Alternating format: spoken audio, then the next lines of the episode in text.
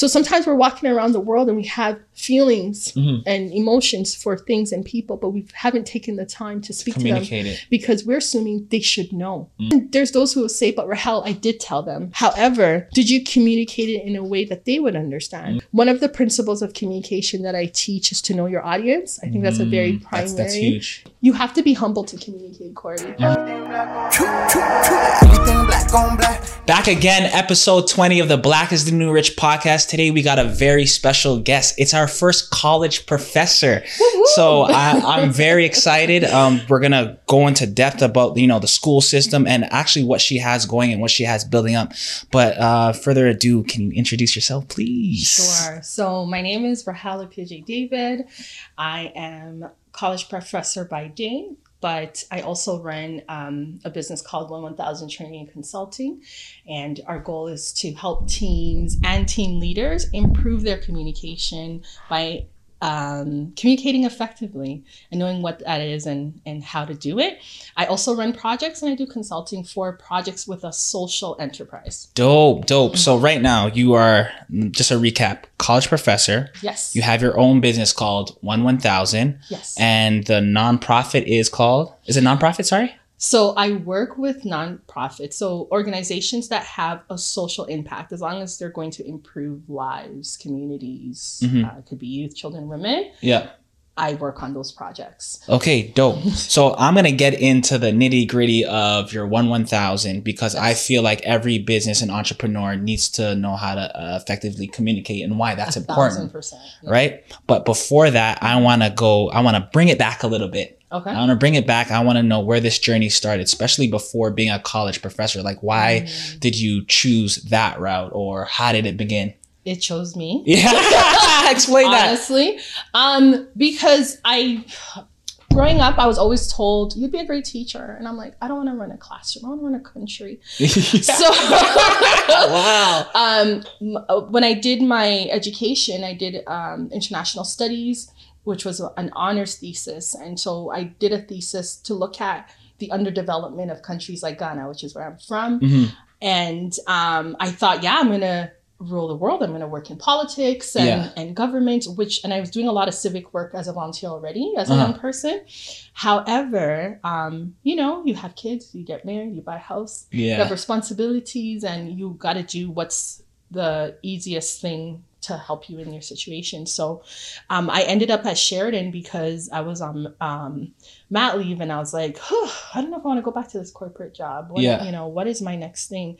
Um, and we bought a home in Brampton. Brampton. Oh, yeah. Sheridan's right there. Yeah. Yeah, yeah. so I, I thought through my options, knowing myself, I have to work at an organization that is big. Mhm. I'm I'm big. Mhm. My voice is big. My attitude, my personality, all of that is big. So I need a I need a place that can kind of maneuver if I want to try different things Mhm. as well.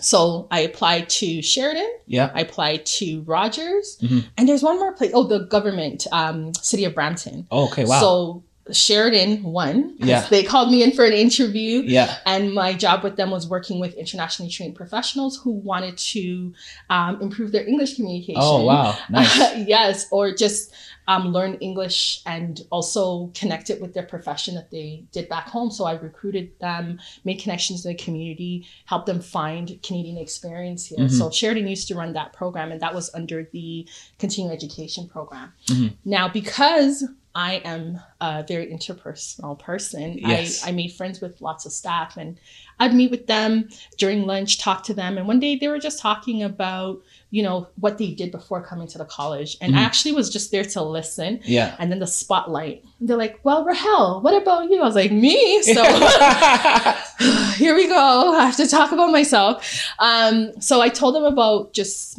my volunteer work, my work experience, and they're like, "Have you considered teaching?" And I'm like, "No, I thought I had to be older. I was in my late 20s at that time." Mhm. And they're like, "No, you have so much experience. We want individuals like you." And um, so they asked me to send them my resume. Wow. A few months later, they're like, "We've got a class for you." No, actually, we got two classes for you. Wow. Um, so I met with the, um, I think she was the program lead at that time. Mhm. And yeah, I started teaching. So this year I've been teaching for about 10 years. 10 years? Yeah. At Sheridan? At Sheridan. So when I was there, you're you're teaching. It, it was 2000. When was my daughter born? Tw- Uh, 2012. Oh no, no, shoot, we're 2012. Yeah. Uh, so my last year was 2013, 2014. Yeah, so then we were there at the same Yeah, time. yeah, We were there at the same time, but we never met. Yeah. And you were in my faculty too, applied health and community Yeah. studies. So we did social And I was on the basketball work, team. community work. I don't know. How do we miss each other? The Yeah. campus is not that big. yeah, it's not big at all. Okay, wow. So you've been there for 10 years, right? Yeah. So you are inside of the system. And for me, like I'm very um open about like I dropped out, right? Yeah. So what are your thoughts now about like post uh post secondary or students um looking to get to post secondary? What are your thoughts about it? Oh, listen, I got so much thoughts. Yeah. Okay.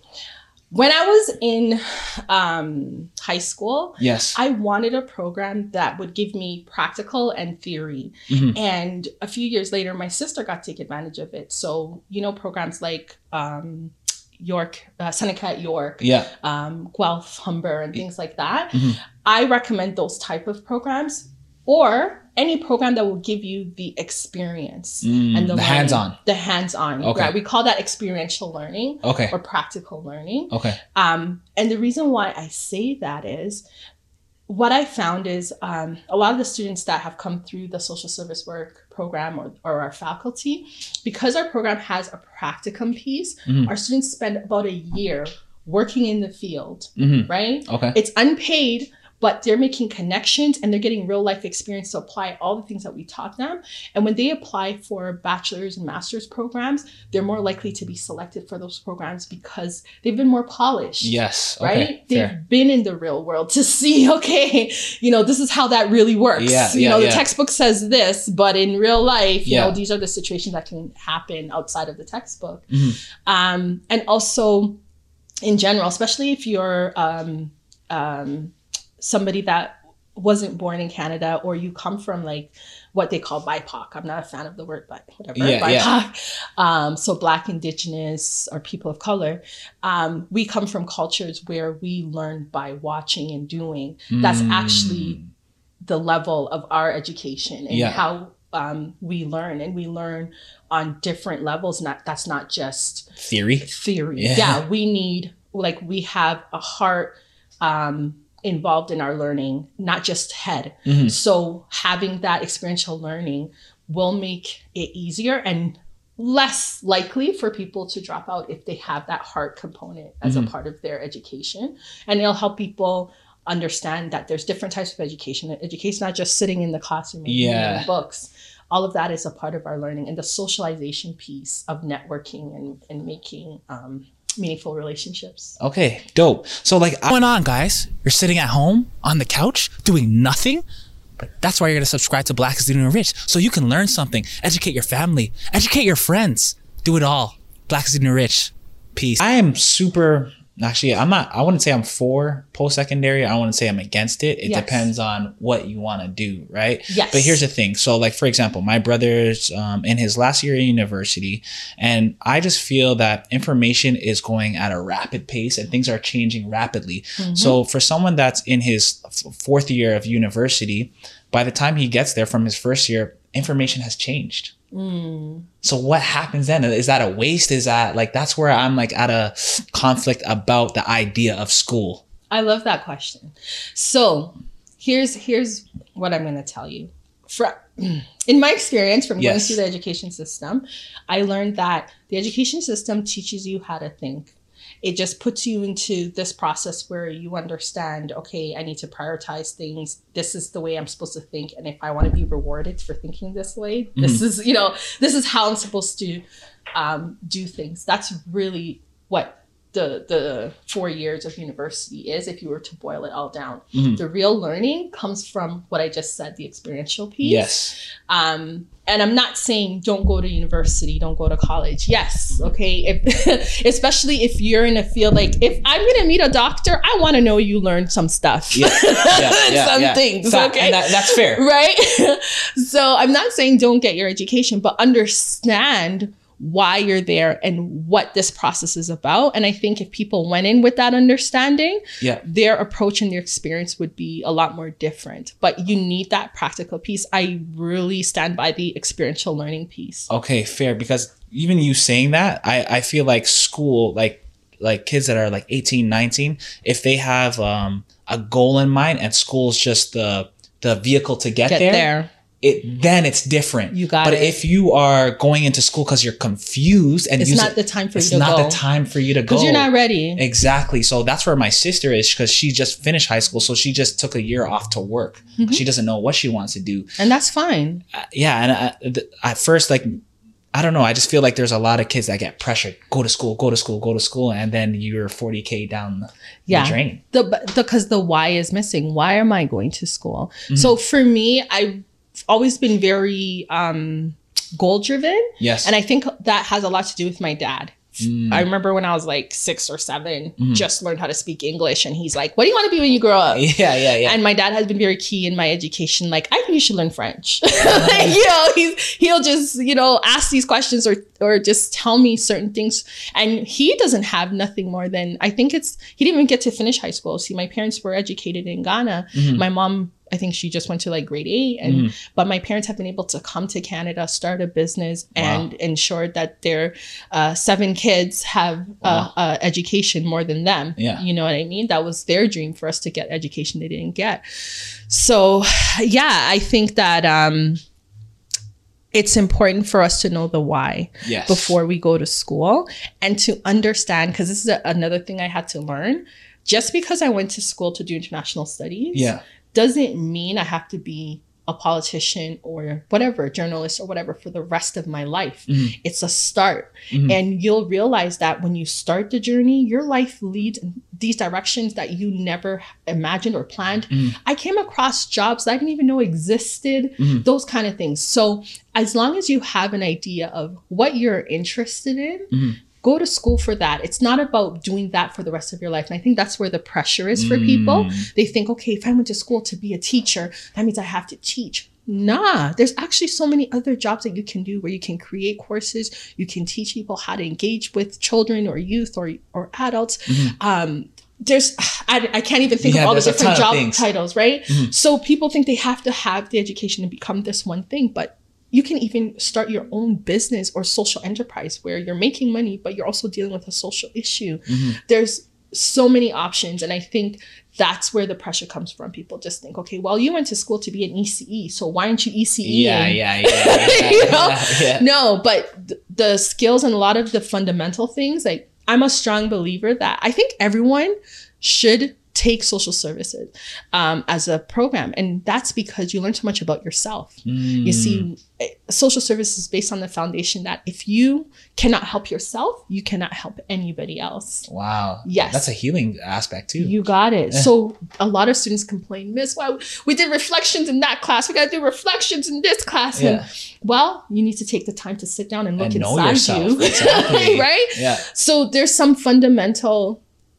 um, pieces. If I could, and and I've been asked this question maybe two or three times in the last three years. So now that I'm saying this, it actually has me thinking: if I could recreate the education system, what would I Yes, do that was my next differently? Is it? Oh God. Okay, so I got I gotta start putting this to paper then because it keeps coming up. Okay. Um, so what I would do differently is definitely incorporate the self-reflective piece. So people like your sister Mm-hmm. who know that they want to be educated, but they don't know where, they get to spend the first year of university figuring out their self. And it's actually a course that you get credit for Yes. developing yourself. Yeah. Why not? Yeah, exactly. Exactly. right? So that's what your first year would be doing reflections, engaging with others, understanding what helping means, um, or Serving. creating, serve, all of those things. I think that should be like the first year for everybody in university or college. Um, and then now that we know who we are, right, let's talk about these theories and other people who thought they knew stuff. Did they know what they say they know? Yeah, like, you know, right. and and how would you how would you picture this or how would you do this um, we're really taught to trust things outside of us Mm-hmm. and my education system would teach us to trust what's inside Yes. cory's like where do i sign up Yeah. Please, yes, absolutely.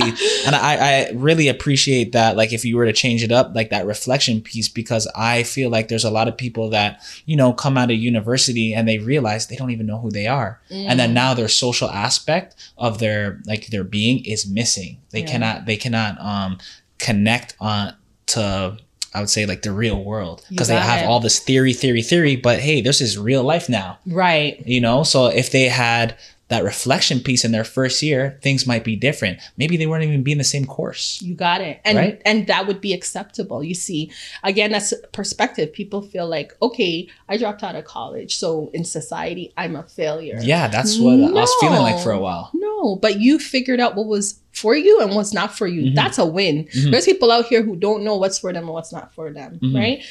Yes, sometimes we have to lose a little bit of money and time to figure that out. That's the ouch part. Yeah. But the win is that you figured that part out. Yeah. And, and we have to be okay with that no matter how Mhm. people, even sometimes our parents, I'm so sorry, mom and dad, sometimes despite, despite what our parents think, Mhm. we have to be true to to us and listen to ourselves. We're always being taught not to. Um, and I think that education also needs to have a sense of humor. Yes. Not so, not so serious. Not so serious. Let's enjoy this experience that You got we're- it. You know, learning should be fun. you got It, it. it shouldn't feel like a, a chore or and people learn better that way, Cory, Exactly. and they retain more information that way. And the outcomes of me, for me as a professor, and even in my business, Mhm. um, as a, a trainer or facilitator, sorry, um, I get better results from adults Mhm. because they went through an hour and a half training with me and they're like wait it's time is up already but wait you know wow. because because i make it very engaging i have activities that's connected to what they're learning Yeah. and I pull information from within them because that's the other thing about education. I believe that education is pulling from within. It's not me pouring into you. Yeah.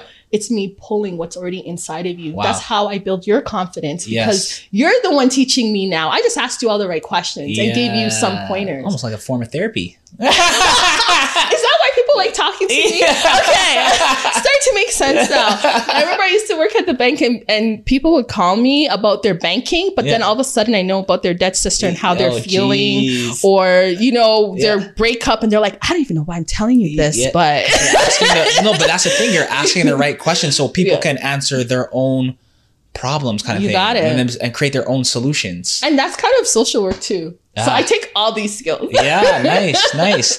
So I have a question because you have kids, right? I do. I have four. You have four kids. The oldest is 17, he'll be 18 this Wow, year. Perfect, because this Okay. is a perfect question. So, right. for the people that are listening that have kids, how are you going about? Uh, like, how are you teaching them about post secondary? How are you introducing it? How are like because a lot of us had the pressure, like we were talking about. Yes. How are you parenting in that way? Whew. I thought you said we don't have that much time. Okay, so like you, this is a whole book you just asked me, and I need to write it. Um, okay. So my eldest son, hey Trey, love you. Um, where do I start? I, it's, it's a lot. It's a loaded question. It's a lot because I'm, I'm like, where am I going to start from elementary school till now? I'll, how about I tell you where we're at now? Perfect. Okay. Mm-hmm. So he's going to be graduating, um, God willing, Mhm. because I've been after him to put in those 40 hours. He's already done the hours, but submitting that paper that said he did what he Yeah. did, you know, that's been the, the struggle for me, getting him to like complete things. And, and even throughout school, just Mm-hmm. to give you some background on him, the consistent things were he knows his stuff, Mhm. but he's not submitting his work. Mm, he's bored. He's bored. He's bored. I hear that so much. Mom, I'm bored. Mom, do I gotta go to school today. It's boring. Yeah. You know, stuff like He's that. bored. So yeah, it's not it's not challenging him enough. The information that's creative? there. Um, he's creative in terms of business. Like I see that he has a lot of Mm. um conversations with me about business. Like, mom, you know, my friends own a studio, and I talk to them about, you know, how much would they give me if I was to invest in a studio? And like, those are the conversation Oh, he has good. with me. And mom, why is the education system the way that it is? Mhm. I think that it should be this way. Like he's a thinker. Wow. That's But. Mhm. I think that's because I was pregnant with him in university. So he sat through all my lectures. Oh, okay. Babies can hear, Yeah, okay? yeah. You know, you're housing them and Yeah. they know what's what's going on. So he's a thinker. Um, so what we figured out uh, is by giving him different opportunities. So um, working with my parents. So my parents own an import and exporting business. Okay. Right. So he would go there, uh, learn how to help them load the containers. From younger or now? Oh, from oh, he's been there since he was born Oh, wow. because I was in school. Oh, true, true, true. I true. was in school. I actually had him Um, on December uh, 13th, I was writing my final exam for the semester and I was in labor. Oh, wow. I had no idea I was in labor because it was my first baby. I just thought Yeah. I had to use the washroom and I don't like to use the washroom Yeah. during exams. I think it's unprofessional. You go Yeah. before or after exam, Yeah. not during. Yeah. So, um, anyways, I was in labor. One of my friends' moms actually called my professor to be like, "You better be nice to her when you're marking." She was in labor. so, um, when I had him, it was winter break for three weeks. Mhm. I um, stayed home for three weeks, and then my mom and my husband took care of him. Okay. So So, he's been in there since. he's been at, like he's basically the same age as as we call it the warehouse, my parents' business. Wow. Um, so yeah, my parents, yeah. he's been there for a while. Um, but now he can actually give back and he's big and tall. He's bigger and taller than I am. Oh wow. Yeah. Wow. wow. So um, people don't know he's my son. Yeah. Because they're like, you look like you're a baby. There's no way. Yeah, yeah, yeah, you yeah. know. Um, so yeah, we just exposed him to different things. So he did the warehouse. Um, we had him in cadets for a while as Okay. a sea cadet Okay. Um, learning about you know how to sail ship and be safe on and learning discipline and all these things Mhm. he's volunteered at church through like the kids um, church he's just he's done so many different things Yeah. and what he figured out and we figured out is he like he likes hands-on things Mhm. so um, there was an opportunity that came a year i think a year or two ago to do some demolition work in construction Mhm. and he really took well to it Wow. so he's like okay he wants to do a trade so that's Yeah. how we're we figured out what his path is going to be Yeah. Um, we also informed all our kids we've been saving money for you to go to university or college. Mhm. He's like, I don't want to go to university or college. So we're like, okay, fine. What is it that you want to do though? There, there has to be Be a something. goal. Yeah. It doesn't have to be our way, Yeah. but there needs to be something. So even if, and I even talked to, like, we have a village. My, my husband and I talked to one of my friends. Yeah. She's boss. Like, Yeah, yeah. and I was telling her about him, and she's like, "Listen, if you need him to come to Boston to live here and figure out himself, like, you know, I would help that." And my parents are like, "Send him to Ghana." My husband's like, "Maybe we should send him to Jamaica. you know, let him let him be in a different, yeah, Yeah. environment where he can experience different things and come up with what he wants his life to be." So, Mm-hmm. um, I actually found a pretty cool program at Humber College where they um, pay you Yeah. to learn how to do whether it's um, oh my gosh welding. Yes. You can choose from welding. and trades are in right now Different now. trades, yeah. So uh, cons- trades, man. construction, all of that, Mhm. so he can figure out which one he wants to do. We're, we were suggesting welding Yeah. um, because there's a, a need for um, undersea welders. Okay. And He's a great swimmer. Oh. Okay. He's an awesome swimmer, our son. And I was like, you know, you put that together, you're gonna have the world in your hands. Yeah. Like you can charge basically anything you Yeah, want. It'll be yeah, your business. yeah. And he's like, ah, I don't know about that. And you know, the eagle stuff. So we're like, okay, fine. Go to this program, find out what you want to do. So he can't actually officially start until he's 18 okay. because it's a government funded program and that's a requirement. So Okay. that's something he'll be doing in January. And I'm just happy we figured out Yeah. what he wants to do and it's something he's willing to do. Yeah. So um we just have we just make sure he has very clear goals. Okay. The goal is not always go to school, Yeah. but the goal is how are you going to accomplish what you want to accomplish? What is it that you want to accomplish in life? Yeah. And so we have lots of conversation with him. Even this weekend, we Yeah. sat down all our kids and we talked to them about income. Mhm. What are ways to make money Mhm. other than going to school and working? We have those conversations Wow. with them. This is how much money mom makes an hour. This is how much money dad makes an hour. Mhm. And they're like, what? Yeah. Yeah. Maybe I should do what y'all's doing. you know? so then, okay, well, this is what we had to do to to get there. Yeah. And um, like growing up, my husband and I, we talked about the fact that our parents didn't really sit us down to say, "This is the money What you're making. This is yeah, where you it's know, going. you know, they didn't know to have those conversations, and I think it's important that we have those conversations with our children hundred percent. because then they even ask us questions that make us think like yeah why are we doing what we're doing and it reminds us yes there's other ways to make an income how Uh-huh. many of those ways are we using Uh-huh. for encouraging our kids and, and holds us um, accountable um, and even the same way i take the teaching approach i take the parenting approach it's not so much of me just telling my kids what to do although i do do that Mm, Yeah. you need that because kids need structure Discipline. um, but it's also to hear from them to see where they're at yeah. um, my prayer always is that as I'm working towards my goals and dreams, that God gives me the eyes, ears, and the spirit to see what His goals and dreams are for my children, and that I will never stray them from that. Mm. So if that does not include going to school, Cory, even though I'm an educator, I'm okay with that because there's so many ways to be educated. A hundred percent. Yeah. Okay, dope. All right, that's a that's a loaded answer too. dope, dope. That's the book in one synopsis. okay, dope. Yeah. So let's talk about one one thousand. That's your I, like I don't even is it would I say communication business? it's just my business. Okay, okay. Explain. I guess my sister in law made me this shirt All right. that I'm minding my black owned business. so Jeez. everyone does it. I rate it. I rate it. Shout out. Thank you, Naomi. Talk to me about it. So um, I started one one thousand again on mat leave. When you on mat leave, you got time to think. You're Yeah. like, do I want to be feeding babies for the rest of my life? No. Okay. Um, so, so it was when I had my second son, Yeah. and um, I was on mat leave, and because of the work that I did in the community, I made a lot of connections and networks, and I won an award Wow. for being the uh, most fun to work with. Oh, wow. okay. Congrats. Just so you know, okay. Congrats. Congrats. Forget forget the degrees and diplomas. I got that award. Okay? so, um, uh, one of the good things. So there was an well, I think there is not was. They're still here. There there is an organization called the Toronto Youth Cabinet, and um, the staff at the time wanted us to get capacity building and give the youth um, who were part of this organization skills to speak to the media, create workshops, and so forth. And I was already doing similar work, but I didn't have the training. Mm, Okay. And again, that was not school education training, but it's taken me far. yeah. So I learned how to create workshops and so forth.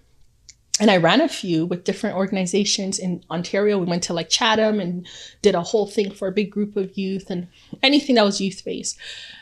So people remembered me from there. And so when I was going to university, they reached out and they're like, hey, Rahel, we have some projects with the city of Toronto. We're trying to collaborate for organizations. Youth are trying to do XYZ. And we want to hire you to facilitate and we pay you. I'm like, what? I'm coming. and then I got another opportunity with the Toronto Public Library and they'll pay me. I'm like, mm. okay. Yeah. So I'm like, I said, you know, I should actually make this into a business because Yes. people are seeking me out. yeah. And my parents always said, if you want to make it in Canada, sorry, you want to ask me something? Mm-hmm. Yeah, no, I was gonna say, what are the, exactly are they seeking you for?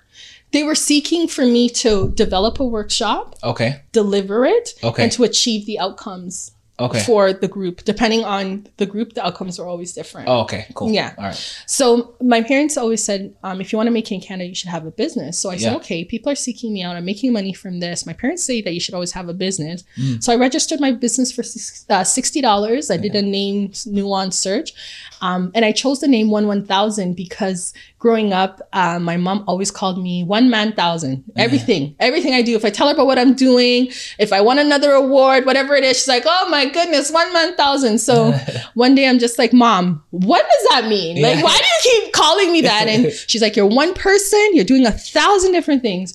So I, I so um that's that's where the name of my business came from and and that's how my business started. So I started just delivering workshops. Mm-hmm. Um but then I realized, okay, when things started slow, to slow down and people were not asking me anymore, it's harder to keep the momentum. And I Yeah. said, okay, I've got to change my business model. Um, and then that's when an opportunity came where other people ran not for profits or businesses. So they already had the people. They are, some of them already had the training, and they just needed someone to deliver it and to deliver it the way that I do. Yeah. So, um, so I worked with a organization called um, Peel Family Education Center. okay. Um, and then I worked with a business called International Center for Capacity Development. And I loved it because Peel Education Center allowed me to be a parent educator um, to help other parents while also helping me um, with different parenting skills. And I um, also added my social service um, aspect where I went into um, there's the women's jail in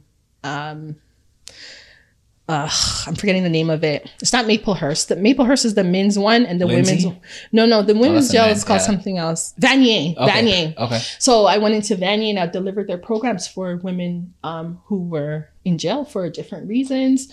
Um, just really get, helping them get to know their self, understand how their parenting impacted them, Mm-hmm. and where they are today in life, and how they could change.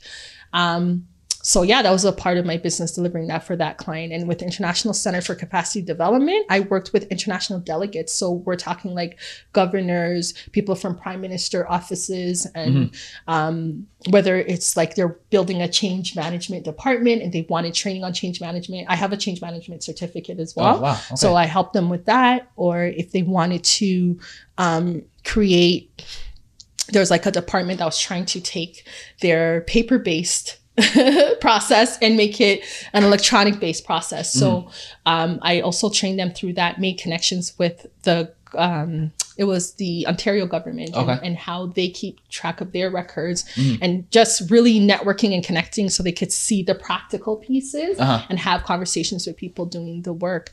Um, so then that's from there, I was making funds for my business through training for other organizations. Um, and now I've added project management. So I have my project management certificate. Nice, One nice. man thousand, right? Okay. Yeah. okay. Um, so I have my project management certificate and I've done a few projects um, locally, nationally, and internationally. And again, always with a social impact. So um, one of the organizations I work with right now is Black Moms Connection. And one of the projects that um, they've gotten funding for from Trillium is uh, FinLit U, Financial Literacy U.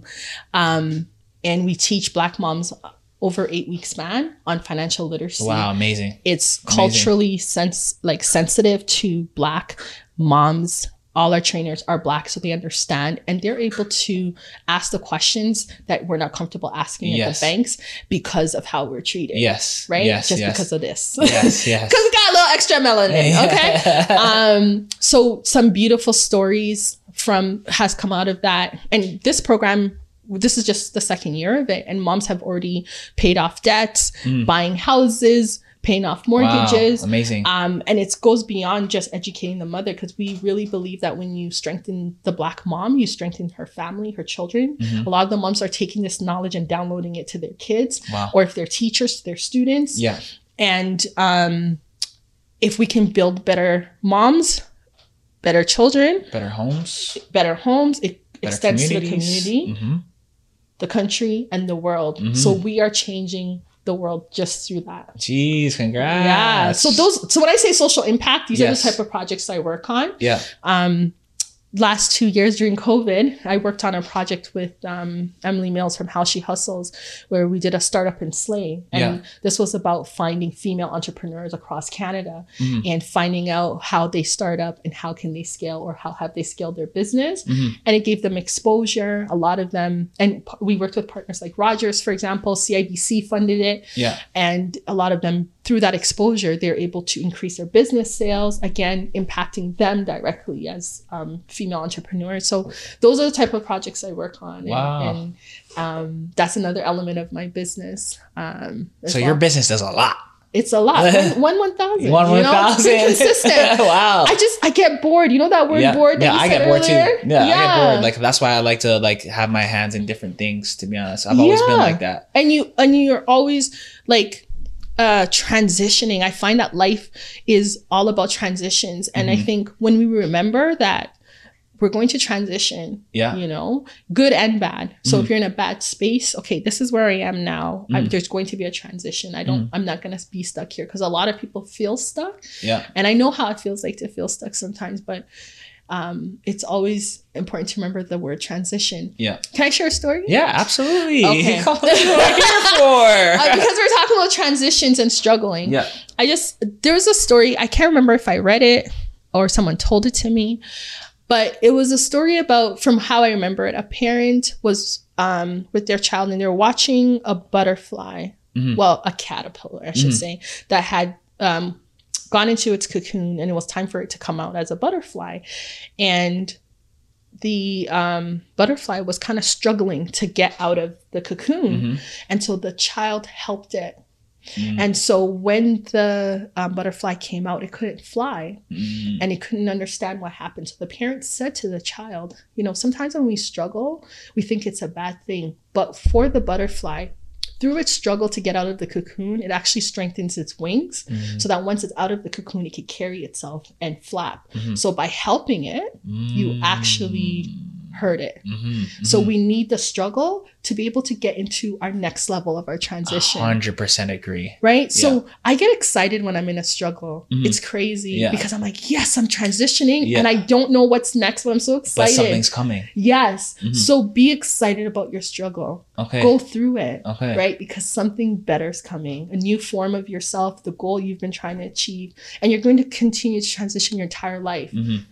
Wow. It's a part of life. That's why I did the change management course because I was like, change is going to be a consistent part of my life. Yeah. Let me learn how to change. Yeah. 100%. and help others do it. Yeah. Yeah. nice. Okay, so I want to talk about the communication aspect to your business, right? Yes. Um, can you explain that real quick? Yeah, for sure. Okay. So, Cory, I have worked in the not for profit sector. Yes. Okay. Yes. I have worked in government. Mhm. I've worked in corporate. Yes. And I'm now in academia. yeah. In every single sector, communication either helped or hurt situations. hmm And if people did it correct, we were able to one, achieve our goals, Yes. and two, keep um, relationships that were strong and helped in other areas and to propel in other things. Okay. If people did not do it right, Well, you know. happen. Yeah. those things did not happen. You ended up spending more money, time unnecessarily. Um, people were hurt. You wouldn't hear from them again. You'd lose good people, all Yeah. of those kind of things. So, with that, and also I have to tell you, it seems like communication comes naturally to me for whatever reason. Mhm. It's funny because I learned that communication was a trauma for me. Mm-hmm. And, and let me tell you why. I was, I was doing a, a course on the trauma of money, Mhm. and they talked about how do you feel when you learn about money? And I was like, you know, it makes me feel like it's overwhelming. Like Mm. I, it's something I can't do. And they're like, when was the first time you felt like that? And I'm like, hmm, when I had to learn how to speak English. Wow. And they're like, so learning now has that connection That for you right? Yeah. Yeah. so yeah, I was like, wow, that was mind blowing. So I don't know, despite all of that, Mm-hmm. I, I think because of that struggle to learn English, yeah. it forced me to learn in a way that um, was like intentional. Because I remember promising myself as a child that I will learn the English vocabulary so I can always express myself the way that I intended to. Yes. As a child, big. I made that Wow. commitment to myself. Wow. And um, another story for you. when I was in kindergarten or grade one, I remember um, I was playing with a toy and I played with myself because nobody, you know, understood me. I looked different, all of that. Yeah, Who cares? Yeah. Yeah. Yeah. um, yeah. I, I was one of those kids I didn't I couldn't care less. I'll just play by myself. But this girl came and she took my toy and I couldn't communicate to her to give it back through words. So I tried to take it, she wouldn't give it back. So I bit her. Oh. And of course I got in trouble. yeah. she started it. wow. Um, so that was like the struggle of not knowing how to speak the, the language, right? And um, there was a teacher, in, I think it was grade one or two, who was adamant about me staying after school to do my work so I can learn to spell and read and write English and those stuff. And I thought she hated me, but I now I know she loved me. Yeah. Um, and so I've come a long way. So now I, my mother tongue is Twi. In Ghana, we speak Oh, Twi. Wow. So if you're things like Etesang and Akwaaba, Etesang is like, how are you? Mm-hmm. Akwaaba is like, welcome back. Um, so yeah, I learned Twi and I had to learn English. And my dad's like, learn French. My French is rusty. So Yeah. in university, um, it's actually a bilingual honors I did, a bilingual honors Oh. international studies. So I learned French in university, brought down my grades a bit because I was learning French from scratch, literally Yeah. but I have a French foundation and I can get by. and if you count patois, Yeah. wow. Okay. Okay. so, so sometimes I say I speak three or four languages. yes. Um, so I forgot my point. Where was I was going somewhere with Oh yeah, the. French, the bilingual. Yo, language. Yes. Yes. So, um, and communication, because you you were asking me about about that, wh- why that aspect. So, yeah, um, I had my own learning jour- learning journey with communication from a child until now. That shaped me. I've been able to observe how communication impacts folks in different industries and um, different um, sectors Yeah. and I feel like, and I understand, and even through my research, once we can get that right, everything else is so easy. Mm-hmm. Everything opens up Oh my goodness! because all the problems in the world come down to communication. I'm telling Yeah. you, Literally. and like there's just a lot of misunderstandings. I another story for you. I, I remember when I was younger, my dad asked me to get something for him, and I said, "Okay, sure. I'm gonna go get it. I'm gonna obedient child. I'm gonna do the mm-hmm. right thing." My dad was mad. He would not talk to me for like a whole day, mm-hmm. and I couldn't understand why he was mad at me. Like, Dad, why are you mad at me? Yeah. He's like, "I asked you to go get this thing for me, and you brought it to me in your left hand. That's disrespectful. You're supposed to bring it in your right hand." I'm like, I didn't even know. Yeah. So here he was mad at me. I had something that you didn't no idea Yeah. what he was mad at. Number one, and number two, he was mad at me about something I had no clue Yeah. about because he didn't teach me as Yeah. my dad, right? So sometimes we're walking around the world and we have feelings Mhm. and emotions for things and people, but we haven't taken the time to speak to them it. because we're assuming they should know, Mhm. right? And then there's those who will say, "But Rahel, I did tell them," Mhm. right? However, did you communicate it in a way that they would understand? Because the way I'm speaking with you, I Mhm. wouldn't necessarily speak to my 10 year old, Mhm. right? I have to speak at a level that she understands. So, one of the principles of communication that I teach is to know your audience. I think that's a very Mm, primary. That's, that's huge. Yeah. Know your audience and communicate at their level. You you have to be humble to communicate, Cory. Mhm. You can't go in there like I'm gonna come in there with all my big words Mm-hmm. and my um uh acronyms. yeah, just to show off. yeah, right. And nobody in this room knows what you just said. Yeah, yeah, yeah, yeah. Right. That is not communicating. And the other thing I um, I'm learning too is a lot of people think communication is a one way thing. Mhm. They don't understand that it's a process where I'm sending information, you are decoding my Yeah, information, and relaying it back. you're relaying it back, Mhm. and also understanding that when you don't get communication back, that is also feedback. Mhm. right? This person does not respond to me. A, maybe they didn't get my message. B, maybe they're too busy. Three, maybe they just don't want to talk to me. Yeah, yeah, yeah, yeah, yeah, yeah. that is still communication. So understanding that it's entire process and it's not just about what you give, but also what you're receiving back. Wow. Okay. So since starting this podcast, I've got a lot of people uh, message me or call me or whatever, and they want to start their own podcast. But like, you know, Cory, uh, like, you know, I can't get in front of the camera because I have so much anxiety when it comes to communicating. Mm. What tips would you have for people um, that communicate with anxiety? Well, number one, I actually have to get in their head. Mhm. What are you thinking? Okay. So are you asking me? Sorry. No. Oh. uh, th- th- well, that's the question I asked Uh, them. okay, okay, cool. what are you thinking? Because our anxieties, and, and this is more of um, Actually, you know what? What's Ask that? me that because I'm I, I, like I'm Okay. episode. This is episode twenty, and I would consider myself introverted, right? So I'm at, at episode twenty. I'm getting a lot more comfortable with being in front of all these cameras, Yeah. talking A lot of cameras. yeah. you know, so I'm comfortable now. Yes. but like, so what would you even say to me bef- prior? You would say, Okay. "What am I thinking?" Right? yeah, I'd want to know what what are your thoughts? I, I would say uh, personally, like when it comes to communicating, I just feel that I, I want to come off as like almost like per, like perfect. Like I I don't know. I just feel like when the camera was on before like episode one, I just wanted to make sure people understood me. And I was, Mm. it would make me shy to, and I would trip up on my words or I'd stutter or what have you. Mhm. So that's what I was thinking, making sure I deliver the message correctly and perfect. Okay. So then what is your message, Cory? my message would be to deliver whatever I'm feeling or thinking um, in ways that the audience can understand. How will your audience understand? If I speak clearly and concise, How do you speak clearly? That's a good question. Yeah. Cuz if you if you're not sure about how to do something, that's mm. where some of your anxieties come from. okay. So it's just again going back to education, right? How do you speak clearly?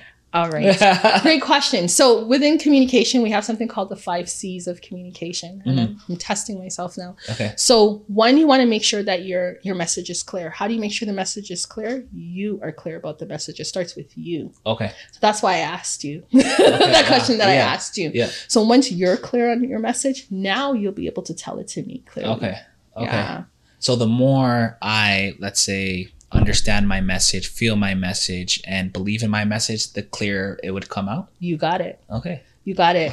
Now, number two, understand that, like I said before, communication is a process, Mhm. right? So you've got to give yourself time to now clarify your message. It takes time to do that. Okay. right? And how does that? How do we gauge that time? okay. So, okay. I this is how I'd say that. Is your audience understanding your message? now? Yeah. Yes. Yes. Okay. Yes. When did you get there? I got there. See, I would like to think that I got there from the jump. Okay. To be honest. So then you were cl- clearly communicating your message. Yeah, but it's uh, it, I, I don't know. It was just anxiety. Maybe the cameras too. Like I don't know. Like when I talk off camera, Yes. I'm fine. I'm like, soon as these cameras come on, or I have to make a video like this, ask him. Like you, Yeah. he'll tell you, I I mess up all the time, and I just don't know what that blockage or fear is. Mm. Fear is uh, false evidence appearing real. Jeez, bars. okay, cool. right? So I, I think a lot of times, and that goes back to my question what are you thinking, right? So when you're tripping up, it's because you're thinking, okay, what if I'm not saying this correctly? What if people don't understand? But what if you are saying this correctly? What if people do understand? Mm. Who are you helping right now? Mm. What if you are achieving your goals? Then you got to keep going, right? So really, it starts with what is in your head. There's something called uh, cognitive behavior therapy. Okay. I'm sorry, you're getting all of my Yes, knowledge yes, from yeah, different. I'm soaking it all up. Jeez. So cognitive behavior therapy, I love it because it's very simple. Yeah. It, it says that our thoughts, right, Mhm. inform our feelings, and our feelings inform our actions. Okay. So when you're thinking these things like, what if I'm not doing this? What if I'm not doing that? It's making you feel anxious. And hmm because you feel anxious, now you're tripping up. Yeah. Okay. So it really starts with our thoughts. If you can change your thoughts, and yes, you can, your Mhm. brain is actually designed to do so. Mhm. Um, you can change how you feel, and you can change what your delivery is. Mhm. So it's actually mental work that Uh, you need to to do. Um, what type of mental work? Like, I'm gonna tell you. So if you're somebody that thinks, um, like for example, what I just said, what if this goes wrong? Mhm. Think about think. You actually have to force your brain when you think, okay, what if I don't say the right thing? Think the opposite. I Oh. will say the right thing. okay, okay. I will say the right thing. People will understand my message. Mm. Right. And if you've ever heard of affirmations, that's really what Yeah. affirmations are. Mhm. Right. But you start with your thoughts. So we have communication affirmations because I have I have affirmations that I wake up every day and I say, but I, I need some communication affirmations. You got it. So before I make these videos, these selfies, just maybe go down my list of communication affirmations and then go attack it. You got it. Jeez, You got it. So that's a practical thing that you can do. And Yeah. it doesn't have to be a lot of things. It might be two, three things. And Yeah. I just gave you two or three. Yeah, yeah, right? yeah, you can write those down, right? And and just say those. But it really starts with your thoughts. Okay. That's what will develop your feeling and then your actions. Okay. So what are common mistakes that you are seeing with like your clients that people are communicating with or like what are common mistakes that they're doing? Mm. I brought up some of them um, already. Like for example, when people think communication is a one-way thing, Yeah. I'm Yeah. just I'm just sending my clients or my customers this information. It's like, but wait, mm. they're also sending feedback to you. Are Mhm. you receiving that? Are you positioned to receive that? And how are you responding to them? It's it's a whole process. Mhm. Um, another thing is. Um, knowing your audience. Mhm. A lot of people are communicating to audience that they do not know. True. So um, I did a, a webinar for a, um, a government group, Mhm. and they were working with the Black population. Yeah. And I broke down just that one principle. I took an hour just to cover one principle of knowing your audience. And I talked about the fact that um, although they see Black people as one group, Mhm. There's folks that don't identify as Black, Yeah. identify as African. Mhm. There's folks that identify as Caribbean. Yes. Um, so if you're putting out information for Black people, uh, someone that identifies as all African.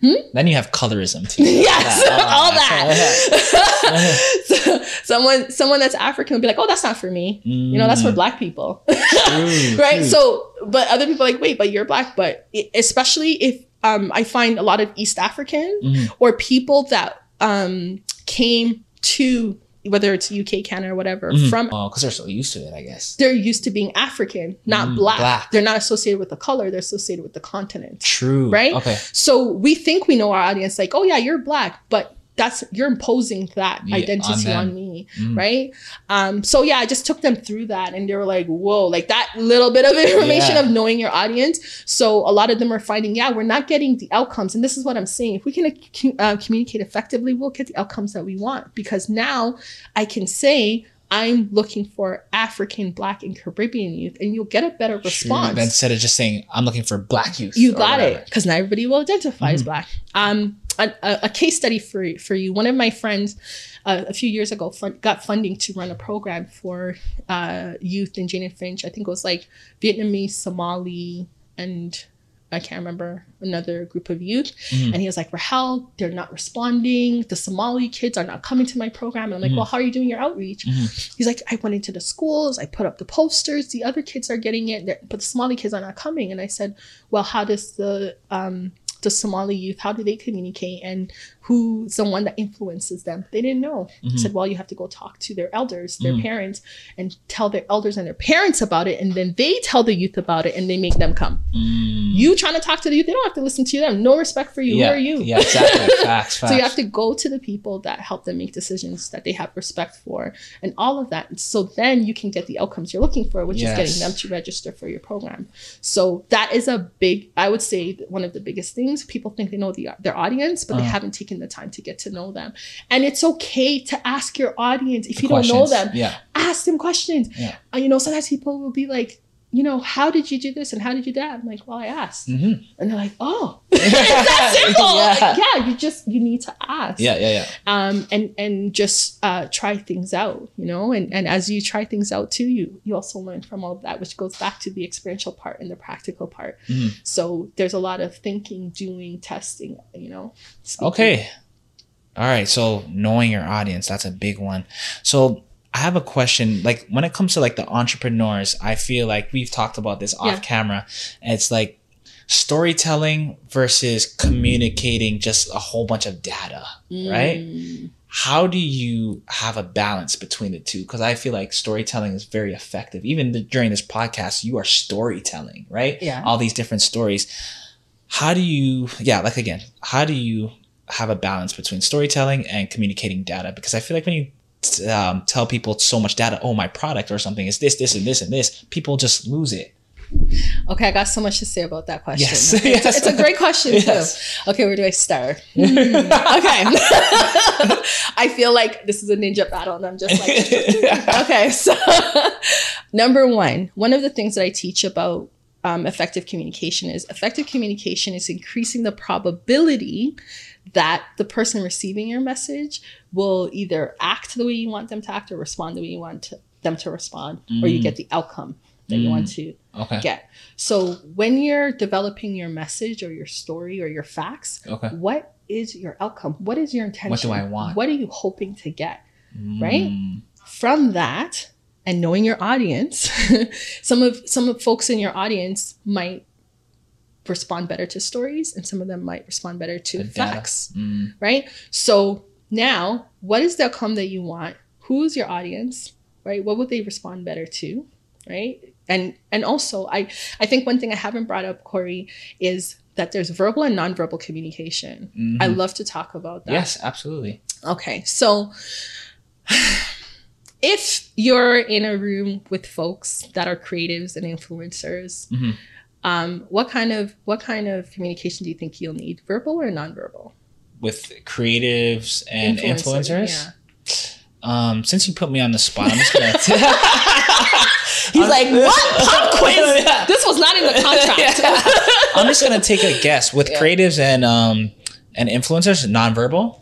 yeah, you got it. Oh, jeez. Right? it's simple though, right? And I bet you you were intuitive with that, right? Mhm, And thinking of yourself. Yeah. So they need a lot of visuals. Yes. Mm-hmm. Right? So even if you present a story or data, you're still going to have to do it with verbal and nonverbal for them, Okay. right? And you Okay. definitely need to have the visuals for them. Okay. So knowing your audience will help you know not only what to communicate, but how to communicate it. Mhm. And there's a lot of nonverbals. Like, for example, coming in to interview with you today, you, you showed me you're ready. You didn't tell me that. Yeah. But I saw that because everything was set up. Mm. You got Mr. over here offering water and all of that. Like you take your work seriously, but you didn't say that to me. But Mhm. that's what you were communicating with your setup and how I was received here Wow. right so there's a lot of nonverbal communication how um, your photos look Mhm. they communicate something to Mhm. people as well um, our tone right Really? the tone of our voice Yeah. It's that big. communicates something Yeah, that's big. as well Yeah. um, the way you're sitting down right now and looking at me Mhm.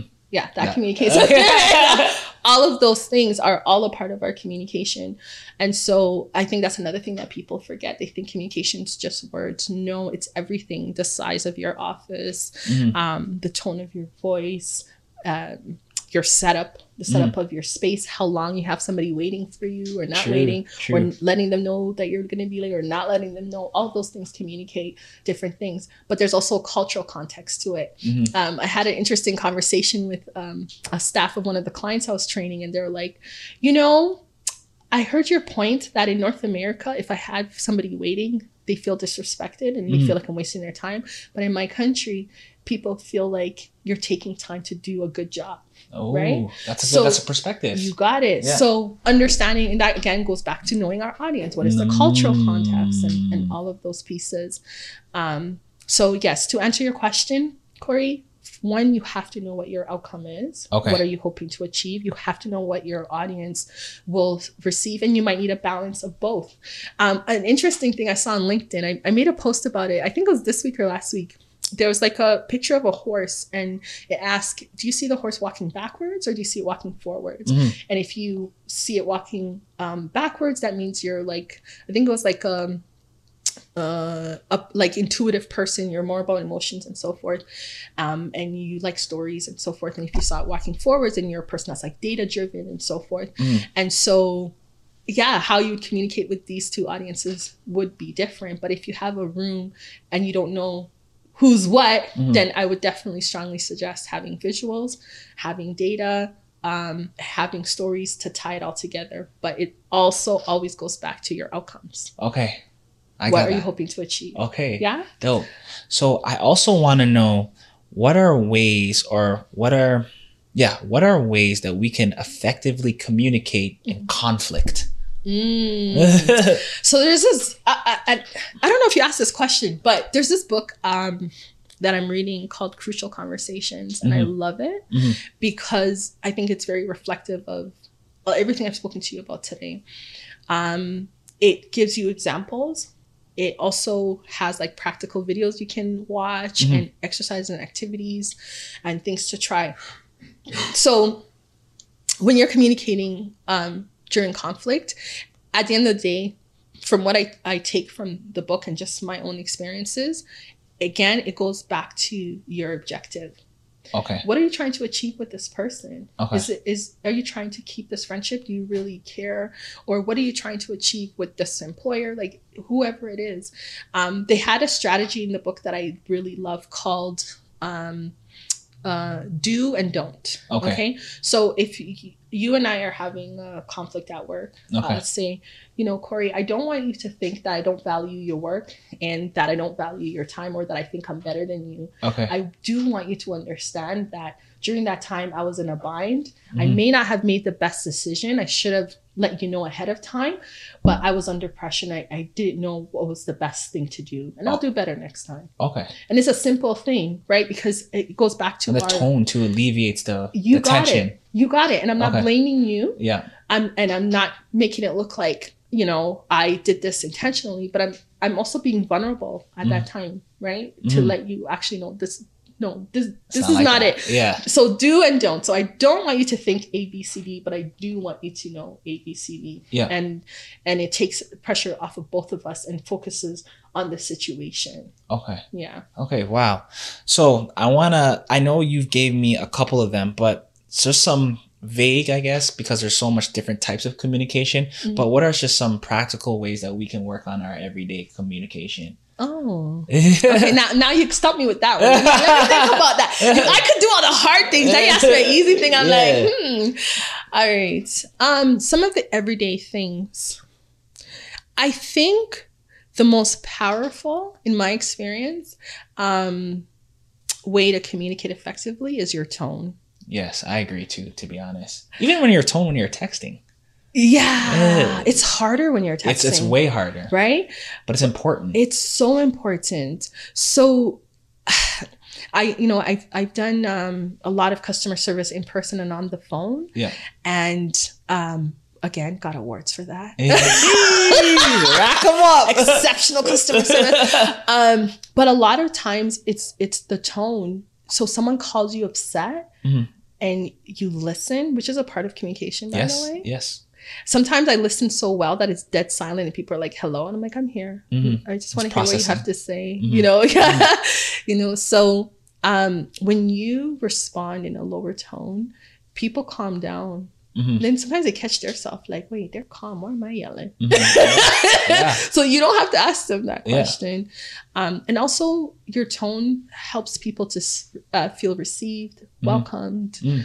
Um, I remember one time I was talking to my husband, and um, I was telling him like there was, you know, there was a time where um, I, my feelings towards you changed. It actually improved, and he's like, I could tell. I'm like, how do, how could you tell? He's like, the way you spoke to me on the phone. You Wow. know, he could hear that. So. Yeah, I think that that is Tone is a yeah, big one. Tone is a big one. How do I sound right now? Mhm. And is it getting the feeling that I'm trying to um, exhibit across? Mhm. Right? Because you could still be upset and angry, and you could show that in your tone, but it's Mhm. still not disrespectful. Right? It'll be in a way that someone could still understand. Okay, I can see that you're really upset right now.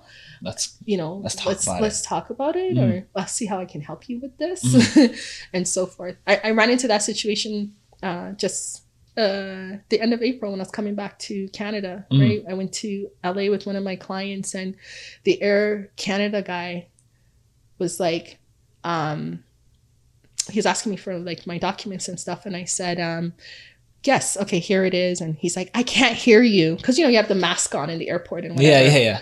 So I spoke louder, Mm. and he's like, "Ma'am, you're giving me attitude." I'm just like. I can't win, Yeah. right? When I'm speaking normally, you can't hear me. I'm speaking louder. I'm giving you attitude. And he was like determined not to let me get on that plane. But he spoke to two folks because the first person was like, she's good to go. And he didn't like that. So I went to the next person. The next person's like, she's good to go. Uh-huh. and then he just put my stuff on the counter and he's like, Oh. just go over there and, yeah, and whatnot. But during that process, even though um, he was upset, I, I said to him, I said, I'm sorry if you think I'm, I'm yelling at you. Mhm. I'm speaking louder because you said you cannot hear me. Mm. Did he come down right after? His voice came right down. Mm. His voice came right down. So, um, tone. tone is so important. tone what even um just something i'm thinking about right now is that what i've worked on in the in the last couple of years Mhm. is like you just said listening is a big one too Mm-hmm. right so now when i listen i don't like um i'm trying to not listen to always reply you know Mm. and say Listen i to know I- understand. listen to understand Yes. because i used to be i'm a little stubborn right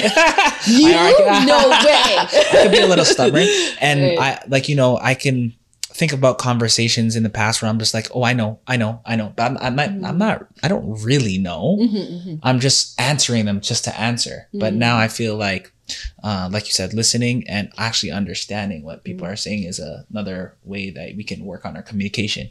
Yeah, listening to understand. It, so Not listening just to answer. you got it.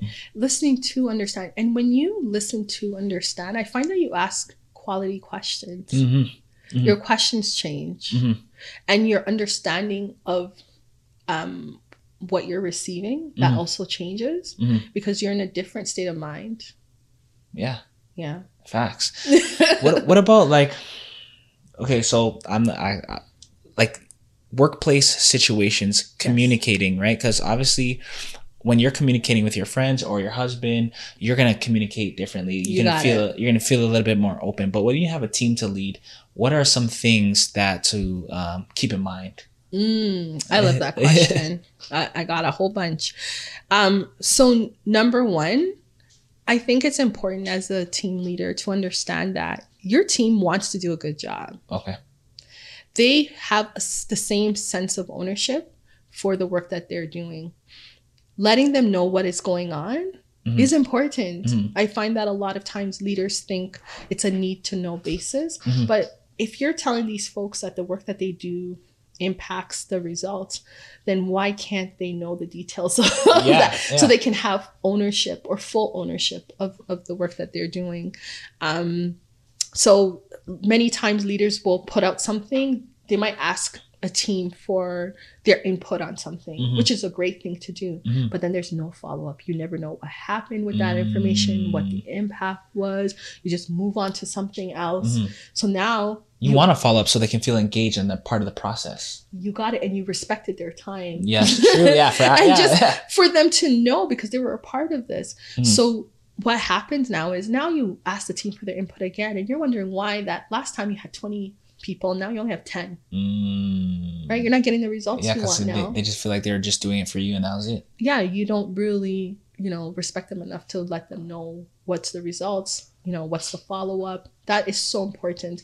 Follow up as a leader Okay. I think if you communicating like the key things are knowing your audience, knowing your tone and things like that as an individual, but as a leader, following up with your team, Yes. following up with your audience or your stakeholders, Mhm. follow up is also underrated. Wow. People underrate following up and it's such a small thing to show respect to others and Mhm. value to them and to keep their loyalty. It's a small thing. A lot of people don't follow up. Okay. Dope. So I was listening to a podcast, right? And um, Okay. they were talking about effectively communicating. Mhm. And one of um, the hosts were saying what they do is they learn everybody that's working for them their love languages. So they know Mm. how to communicate with them. Okay. How, what do you think about that?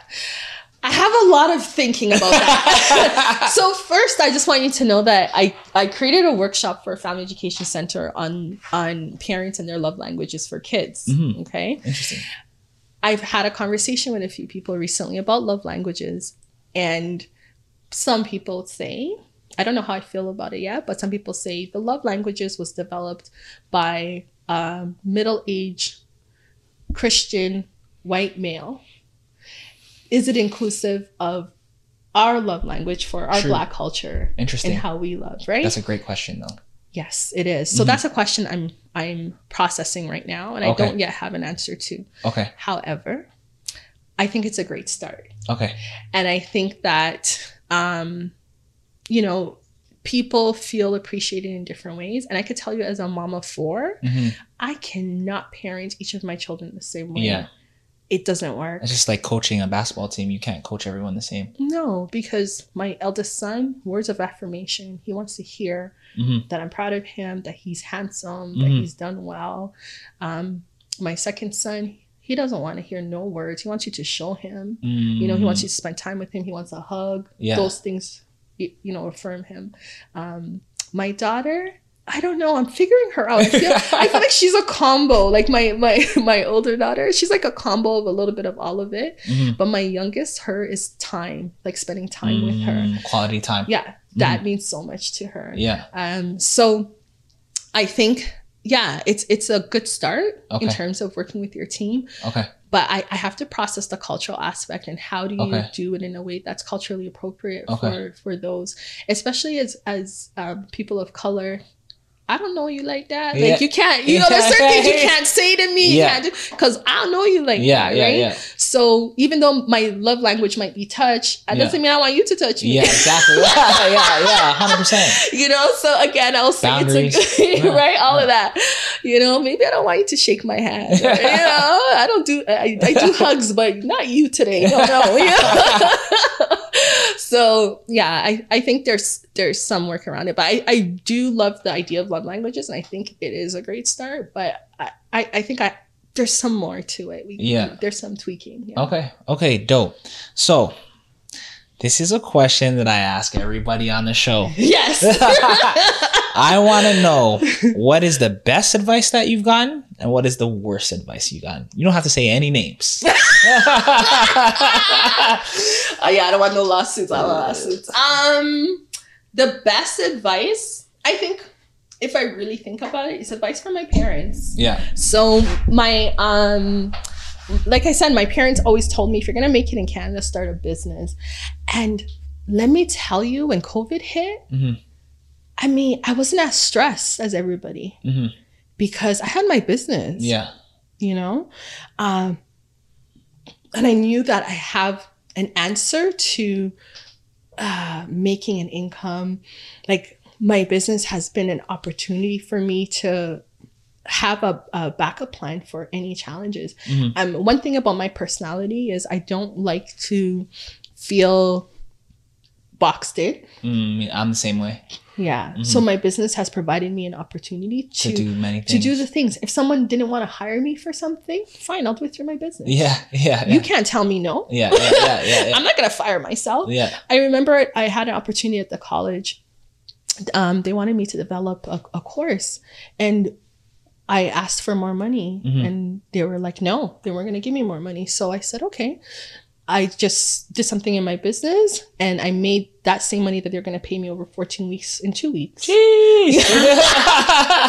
okay. you know, so it allows me to um, address some of the challenges and oppressions that we might feel in the workplace or in life Yeah. through my business. And even as a woman, like knowing that I know my husband loves me and, you know, nothing's going to go wrong, Yeah. but Yeah.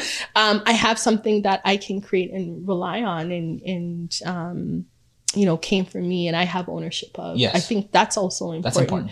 So I, I feel like my parents telling me to start a business has been the answer to a lot of all the other things in my life. So Amazing. I'd say that's one of the best advice. And I know having businesses is not for everybody, but having um, another income or multiple Mm-hmm. incomes, I think that that was the idea that they're getting to. Mm-hmm. Um, worst advice.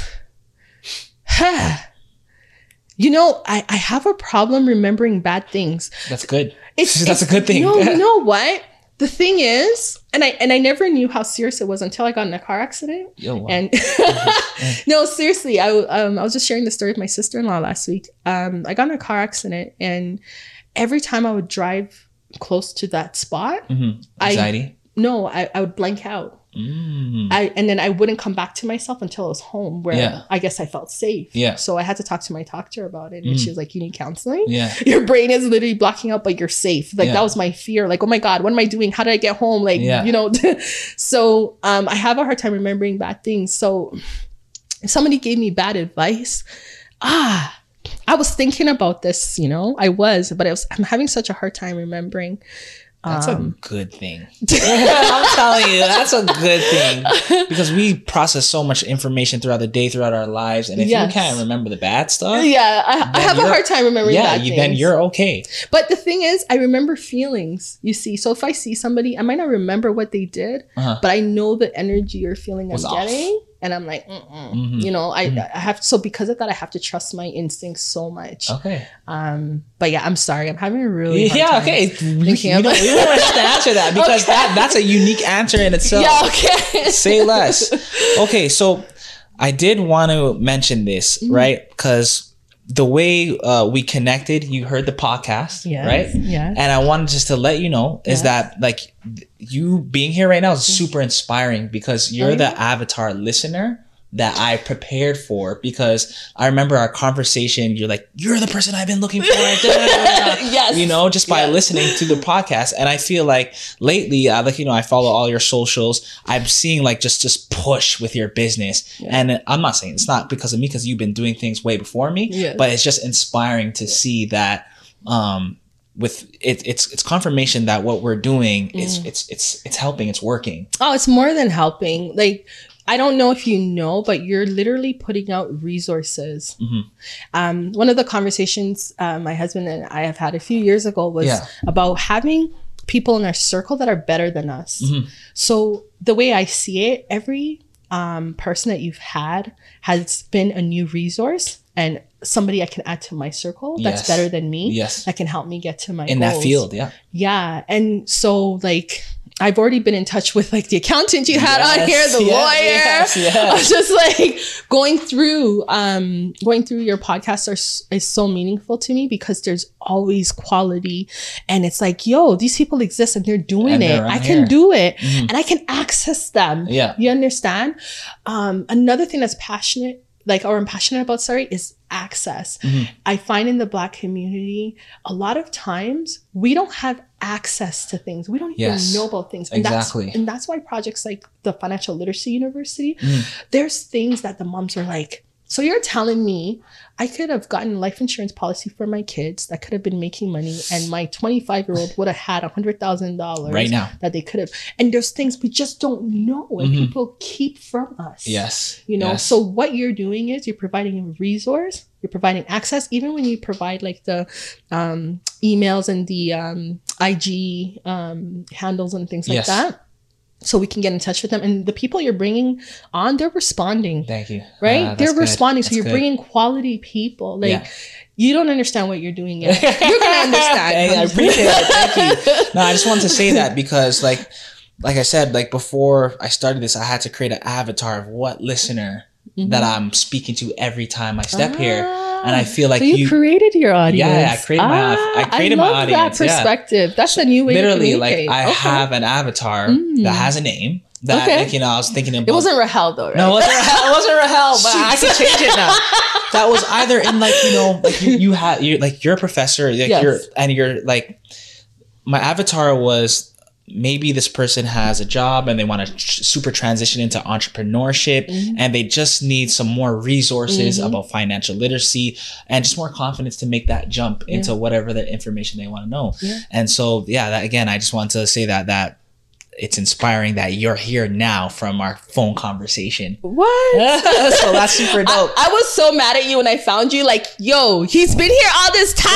Like, I, I was messaging you on everything. I think I messaged you on Facebook. I messaged you How on did you IG. find it uh, initially? How did you? I, I'm a part of the. I think it's the Black Toronto. oh, group. the Facebook group. Yeah, Yes. and and your video was in there, and I was like, "What?" I got the snippet, and I was like, "Where's the rest of it? Like, what is what kind of tease is this?" You know. So, um, and and that's something new for me too, Mm-hmm. allowing myself to reach out to people, and we had that conversation because you Yes. never really know people's intentions. Yes, and exactly, All of those exactly. Things, right. And I said, okay, you know what? Let me. I, I don't know who you are until I know who you are.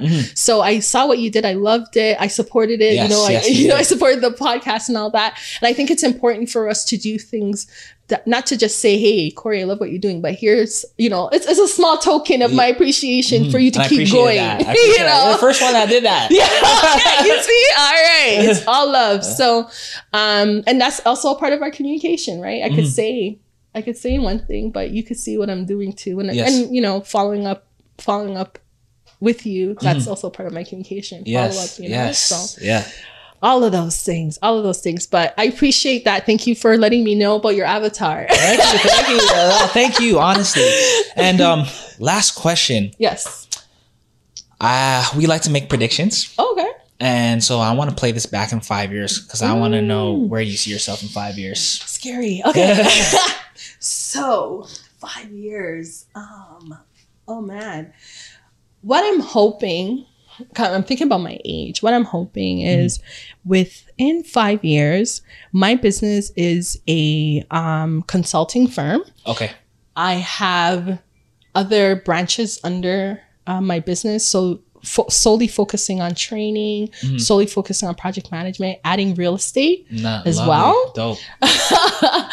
um, and I'm going to be global. So I will also have um, clients and an office in Ghana Wow. and some. Um, I haven't confirmed exactly what I want to do because my my uh, husband and his family they're from Jamaica, but Mm-hmm. uh, something. Calm down. I didn't see you going on about Ghana that way. um, but yeah, something in in in Jamaica, Ghana, and and then Canada. Amazing. Um, so five years, yeah. Five years. That's where okay, so I'm holding you to that. It's on camera. Hold now. me to that, right? we affirm it. All right, dope. So, um, last thing, let everybody know how they can contact you, and if you have any last words, the floor is yours. Whew. All right, all right. I always got so much to say. So I would love for you folks to follow me at the word one, O N E, the number 1000, TC, which sta- stands for Training Consulting. At um, That's my Instagram page. You can also find me on Facebook. My website is one1000.ca, but it is under development. So you'll see the website, but I can't wait to expose my new website to you guys. Okay. I'm so excited about it. I actually have a shoot for it tomorrow. Amazing. um, yeah, or you can email me at info at one1000.ca I welcome emails and and meetups. Um, what do I want to leave everyone with? I want to leave everyone with the fact that yes, communication with others is important, but have you communicated with yourself lately? What are you saying? Look at yourself from the inside, and that's what you need to follow. Mhm. We need more of you, not Yeah. others. Appreciate it. Yeah. Thank you. You're welcome. All right. We're leaving on that note. Episode 20, Black is the New Rich. Thank you guys. Thank you.